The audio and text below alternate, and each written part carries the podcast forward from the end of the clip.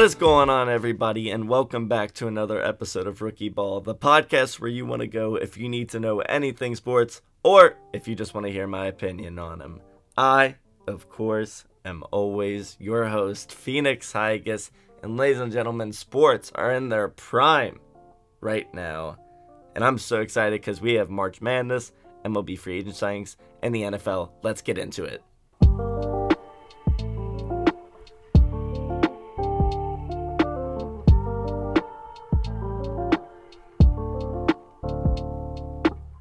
So, as we've been hyping up for months, March Madness begins tonight.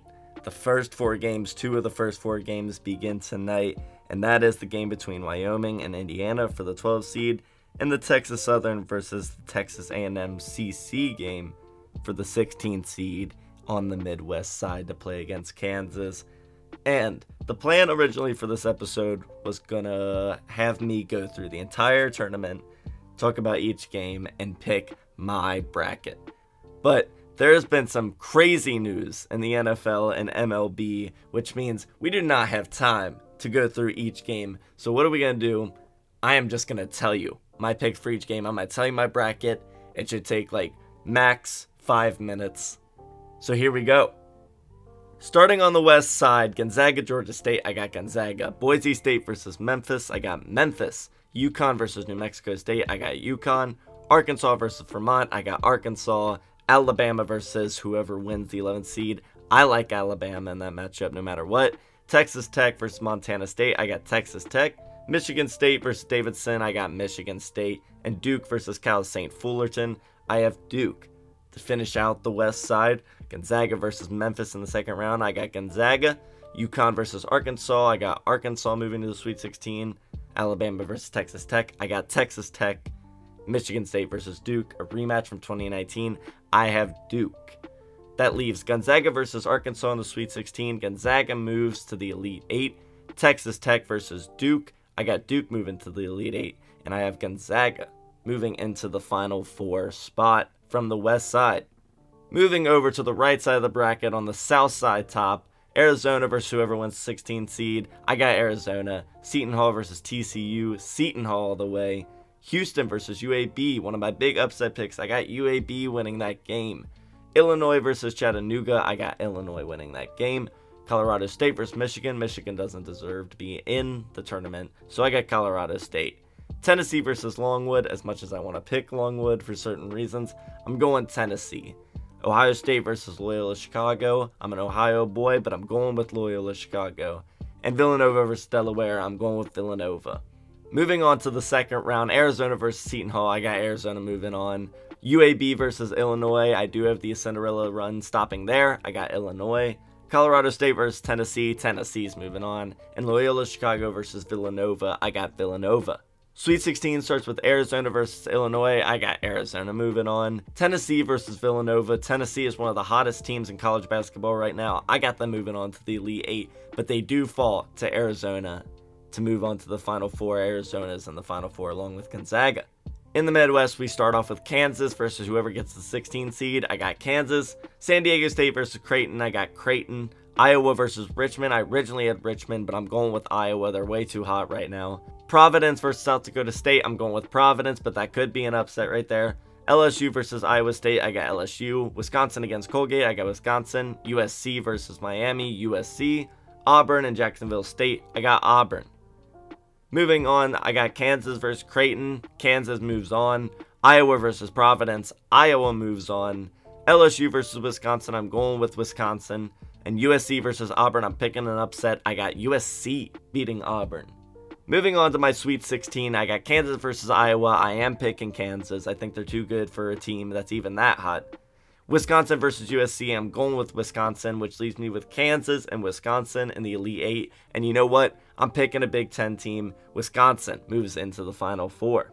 And finally, on the east side, we have Baylor versus Norfolk State. I got Baylor. North Carolina versus Marquette. I'm going with North Carolina. St. Mary's versus Indiana. Another 12 seed upset. I'm going with whoever wins that game. I think Wyoming and Indiana will both beat St. Mary's. UCLA versus Akron. I got UCLA moving on. Texas versus Virginia Tech. That's another upset. I got Virginia Tech taking that one.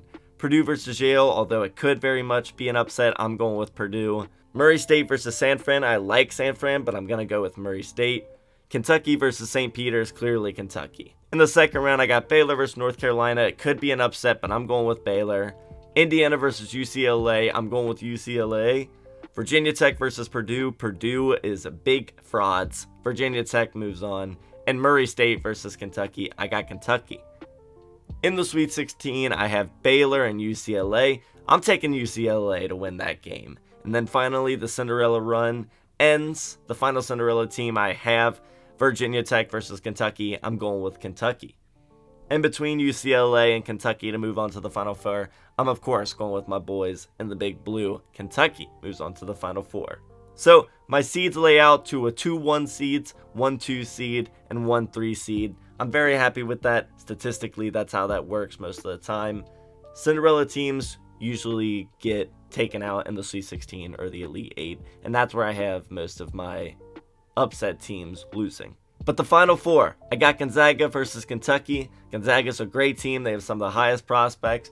But you know I got to go with my boys in the big blue Kentucky in the national championship. And then Arizona versus Wisconsin. Wisconsin's great. They've had a great run so far, but Arizona is one of the hardest matchups to face in the NCAA tournament. So I'm going with Arizona. But the national championship pick, that is where Arizona will be stopped when they are met with the unmovable object, Kentucky. So I got Kentucky winning it all, as I said I would. I stick by my boys, and you know how it works on rookie ball. We are biased as can be. But if you guys need to go back and just hear all of my picks, feel free to. That's why you are able to move throughout the episode at whatever speed you like. But those are my picks, my official ones. I, of course, have other brackets with upsets, with favorites, but that is my pick that I go into as my main one. I hope you guys are as excited about March Madness as I am. I've been so hyped the last few days. It's truly motivated me to go out and do things, especially going out and just making brackets and talking to people about as much as I can. So, if you're excited for March Madness, let me know. We can chat it up. And I cannot wait for all of you guys and I to watch and talk about the games in the next coming weeks.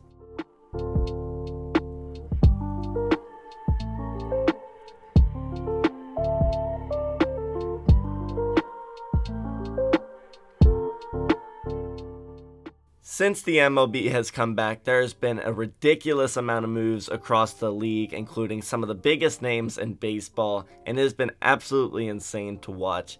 And as much as I would want to go through every single move with you guys and figure out which ones are good and which ones are bad, there is so much.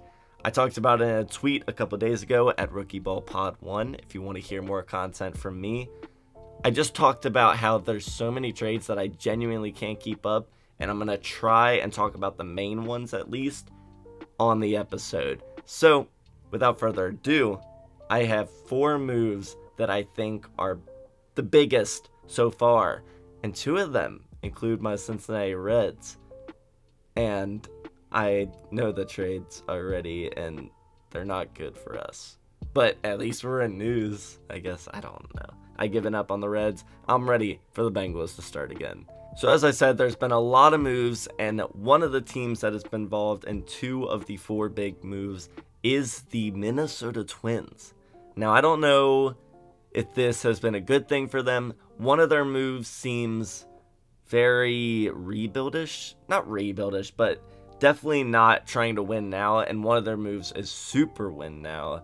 So, their first trade included the Cincinnati Reds. And that was the trade for Sonny Gray. Minnesota acquired Sonny Gray from Cincinnati for their right-handing pitcher Chase Petty, who is, I believe, the number one prospect in the entire MLB, which, for the future of the Reds, amazing. But the Reds said that they want to win now, and this is not a win now move. This is a complete rebuild, and most of their trades so far this offseason have been.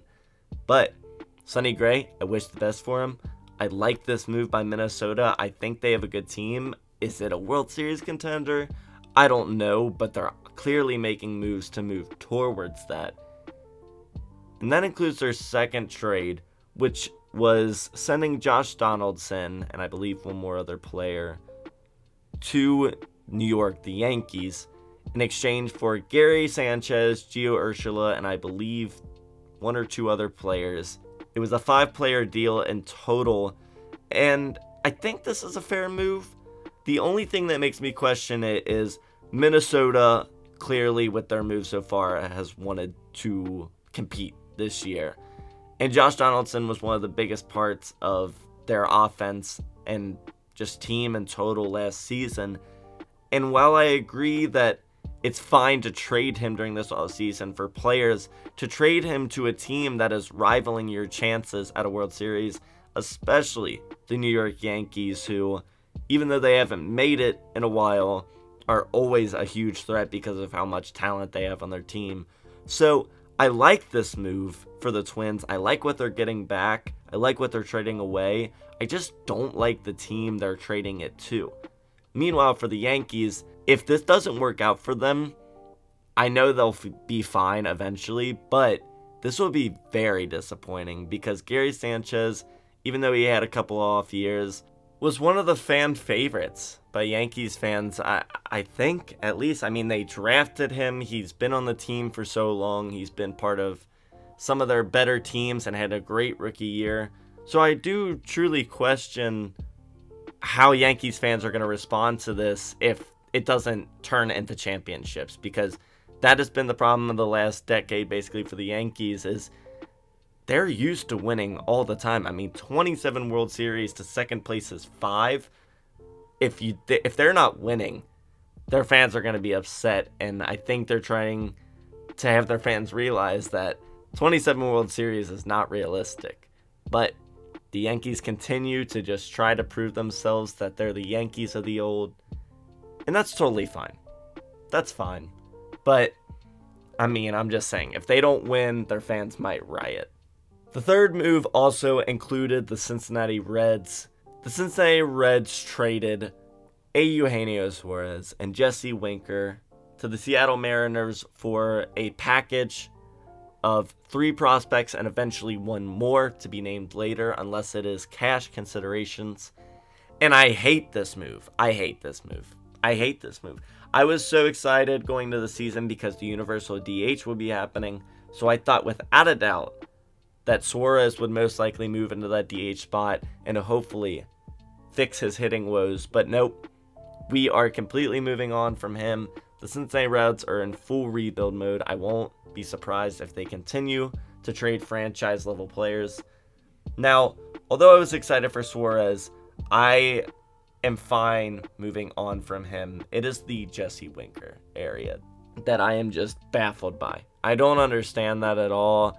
Jesse Winker was an all star last season, he was a franchise level player, and he was only 29 years old, which in baseball, that is not that old. That's like halfway through your career. So he still had half a career left. It just annoys me a little bit because although these players may be good, Although all of these prospects may be some of the names to mention in the future years of baseball, it is so hard to find an all star. And that is without any argument, I believe. If you are trading for a bunch of prospects, no matter how highly ranked they are, to promise that they're going to be all stars in the future of the MLB is not promised by anyone. That is so hard to predict, especially in baseball. With the NBA, you can kind of predict it pretty easily. You know, Anthony Edwards was going to be good. Uh, but there are some mysteries like LaMelo Ball. And the NFL, it's even easier. Even though Trevor Lawrence didn't play at a all pro level last season, he played at a very efficient level. So you kind of know. With the MLB, it is so unpredictable because there's so many years of progressing to make it to the MLB. That's why when teams say they're going to go into a full rebuild, I want that to be more they get a few solid players that they know are going to be good, and then they start saving up cap space so that they can get the players when they're solidified good. So we'll see how this works out for the Cincinnati Reds. On the Seattle side, I think this is a horrible trade because Jesse Winker is now their best player. And although I love Jesse Winker and I think he's amazing, I don't think he's a number one guy on a team. I don't think he's going to be the face of a franchise. to make the World Series. And as I said, he has half his career left. So maybe Seattle starts surrounding him with amazing players. But right now, Seattle just does not have a good roster. I would say Robbie Ray and Jesse Winker are the big notables on the team. And other than that, it's a bunch of people that I would not consider to be on a championship level team. The final move I want to talk about in the MLB may have went over everyone's head and I saw a few people talk about it a little bit.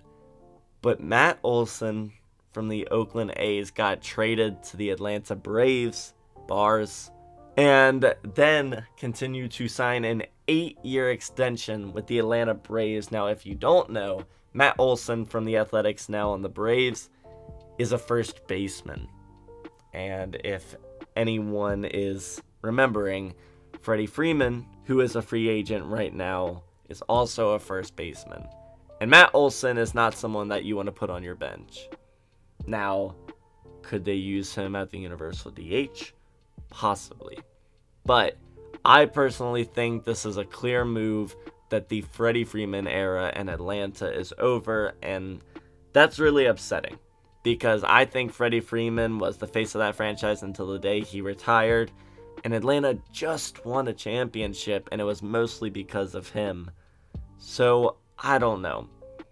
They have a lot of young pieces. They have Ozzie Albies. They have Ronald Acuna Jr. So this possibly could still be fine for them. But I really like Freddie Freeman.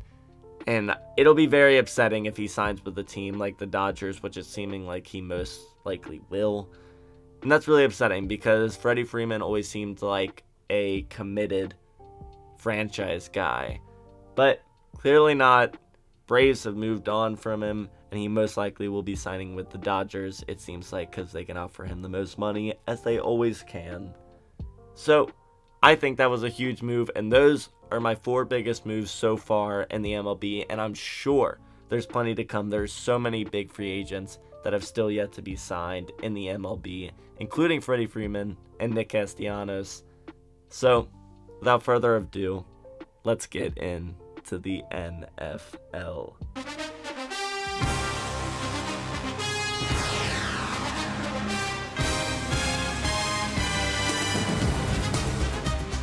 Now, with the NFL, I'm going to do something slightly similar to what I just did with the MLB and talking about some big moves, but it's going to be a little different. I'm going to go more in depth. I'm going to try to go team by team, but I feel like some teams are just not notable so far in free agency, so I may skip a few teams if I feel like other teams need to be mentioned more. So please keep that in mind if your team doesn't get talked about. I'm just going to be talking about the teams that I think are the most notable. Miami has continued to make a lot of moves. I don't know if they will be good ones or bad ones. They brought in Teddy Bridgewater, who no doubt will be backing up Tua next year. Chase Edmonds comes in from the Cardinals. I really like that move. I think he has a lot of potential. And they brought in Cedric Wilson and franchise tag Mike Gesicki. They've made a few other moves that I don't think are that notable, but Miami definitely making moves to try to win, and I'm happy for them doing that. Now, the New York Jets have not made any big moves so far, most of them re signings, but one of them has broken my heart in a billion pieces. The New York Jets signed the Bengals' former tight end, CJ Uzomah to a three-year deal worth $24 million. And I won't get into it too much because I know there's bigger news in the NFL, but it really does upset me. CJ was one of the big guys that I wanted to bring back. Even if he wasn't the starting tight end for the Bengals, I wanted him to be on the team because he truly is the heart and soul of the Bengals. He was the guy giving the speeches in the middle circle. That's all I talked about throughout the NFL playoffs was how much CJ Uzomah mattered, whether he had a good game or not. And although I don't think he is a great tight end and he's a starting tight end for most teams, I was really looking forward to him staying on the team. Meanwhile, my boys, the Bengals, have made some really good moves, have made some really bad moves, including letting CJ Uzomah go. But we did sign Alex Cappa from the Tampa Bay Buccaneers for four years, $35 million. I do very much like this move. I think we got him on a great contract, and it is amazing offensive line to protect Joe Burrow with. And then we went out and got Ted Karras from the New England Patriots on a three-year, $18 million contract. Now, Although Ted Karras is nowhere on the level of Alex Cappa, this is a great contract to have a good offensive lineman on. And the Bengals clearly continued to just keep making moves to protect Joe Burrow this season. They also went out and re signed BJ Hill, the D tackle. I still believe the Bengals will make one or two more big splashes, including one on the defensive side and one on the offensive side. We'll see who they are. I think it'll most likely include an offensive lineman and a cornerback. The Pittsburgh Steelers have made a move, and it's only one move that I need to talk about that will either make them the clowns of this free agency or will make them the kings of this free agency. Mitchell Trubisky is signing a two year, $14 million contract that can go up to $27 million with incentives. And Mitchell Trubisky, I don't believe in Mitchell Trubisky. I think this is two free wins for the entire AFC North now with the Pittsburgh Steelers. But there is a possibility that Chicago messed this guy up and he actually is good. He just never had the chance. And with that possibility, Pittsburgh could have made a genius move signing him to such a small contract. Mitchell Trubisky, we'll see. I am rooting for him. I'm not rooting for the Steelers, but I do hope he does good, but not good enough to beat the Bengals. So, Pittsburgh, for right now, I think you're the biggest clowns of the free agency class but we'll see how it plays out in the season. The Jaguars have made a lot of moves, and they're horrible. The only move I like on here is they signed the offensive guard Brandon Scherff to a three year, $49.5 million contract. I like that move. I think he is a little old, and Jacksonville's not in a win now state. So I think that move's a little questionable, but I do like it. Meanwhile, they paid Meanwhile, they paid Evan Engram, who has had the most up and down years in the history of the NFL. They signed Zay Jones to a three year, $24 million contract. While I think Zay Jones is good, I don't think he's a number two or a number three on a team. I think he's alright. I don't know. He had a good year last year, but I haven't heard his name before.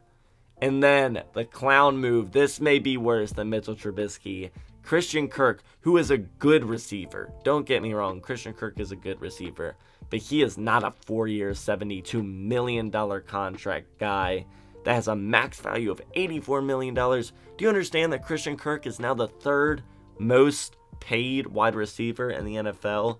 And the Jacksonville Jaguars have spent over $100 million now on their wide receiver core in the last two years.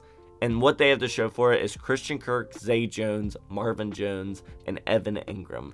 That's a very subpar, mediocre wide receiver core for over a $100 million. I'm very curious to see how the wide receiver market plans out for the rest of the offseason and next offseason now that Christian Kirk is a $72 million man. Kansas City is moving in a very weird direction. They've re signed Frank Clark and given the franchise tag to Orlando Brown, but they also signed Justin Reid, a safety, for a three year, $31.5 million deal. That, as well as the Baltimore Ravens, Kansas City is officially out of the running for Tyrann Mathieu with this move. So, where's Tyrann Mathieu going to go? We do not know yet so far. The Los Angeles Chargers by far have had my favorite offseason. They re signed Mike Williams, which was a great move for three years, $60 million. They traded for Khalil Mack, which, even though they had to give up a decent amount for him, Khalil Mack will absolutely add to this defense. And signed JC Jackson, who was one of my biggest targets that the Bengals should have gone for. But he signs with the Chargers for five years, $82.5 million. I do think that's a little bit too much money but that being said, now you have Joey Bosa, Khalil Mack, and JC Jackson on one defense, along with Justin Herbert, Austin Ekeler, and Keenan Allen on the offensive side. Not to mention Mike Williams is also there. The Commanders, once they made their name change, talked about how much they're going to push this offseason to get big name players to come play for Washington. And so far, their only player that they have gotten is Carson Wentz from the from the Indianapolis Colts.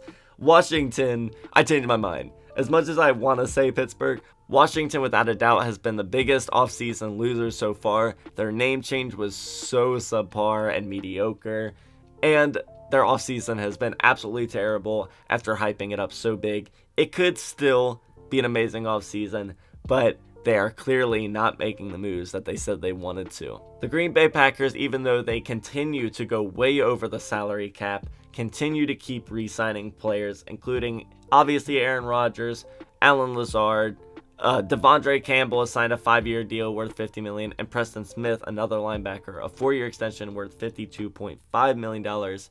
And big news: Davante Adams, even though I talked about he received the franchise tag, has officially told the Packers that he will not play on the franchise tag this upcoming season, meaning that if they do not reach an extension, Davante will probably force his way out of Green Bay, and that will most likely include moving on to a team like the Las Vegas Raiders. Carolina has not made too many moves so far, only a couple of moves for a couple of defensive players and a kicker, but they are one of the biggest competitors for Deshaun Watson right now, so that could be a huge move for them if it goes through. If it does, Carolina actually looks kind of scary. If not, they are not competitive at all. Tampa Bay, obviously, Tom Brady has announced that he's coming back out of retirement to play for the Tampa Bay Buccaneers in the 2022 season. This then allowed so many players to come back and re sign confidently with Tampa Bay, which I'm so sick and tired of. I wish that the man would just retire. But as I said, I was not completely confident that he would be out of the NFL. I said that he most likely would be back, and now he is. And Ryan Jensen, which this was a heartbreaker for Bengals fans, did resign along with Chris Godwin. Well, he technically received the franchise tag. And yeah, because Ryan Jensen was most likely going to sign with the Cincinnati Bengals, but because Tom Brady came back, decided to stay with Tampa Bay. And this also means that Gronk will also probably stay in Tampa Bay instead of moving to another team or retiring. Seattle has made a lot of moves, but none of them big. Obviously, they had the Russell Wilson trade, and they've continued to acquire a lot of players from that trade and also signing Quandre Diggs, a safety, to a three year, $40 million deal. I'm hoping that Seattle is moving in the direction of a rebuild. If not, then all of these moves are completely pointless and will not help them in any way. So we'll see how this works out for them, but I would like Seattle to move in a rebuild direction.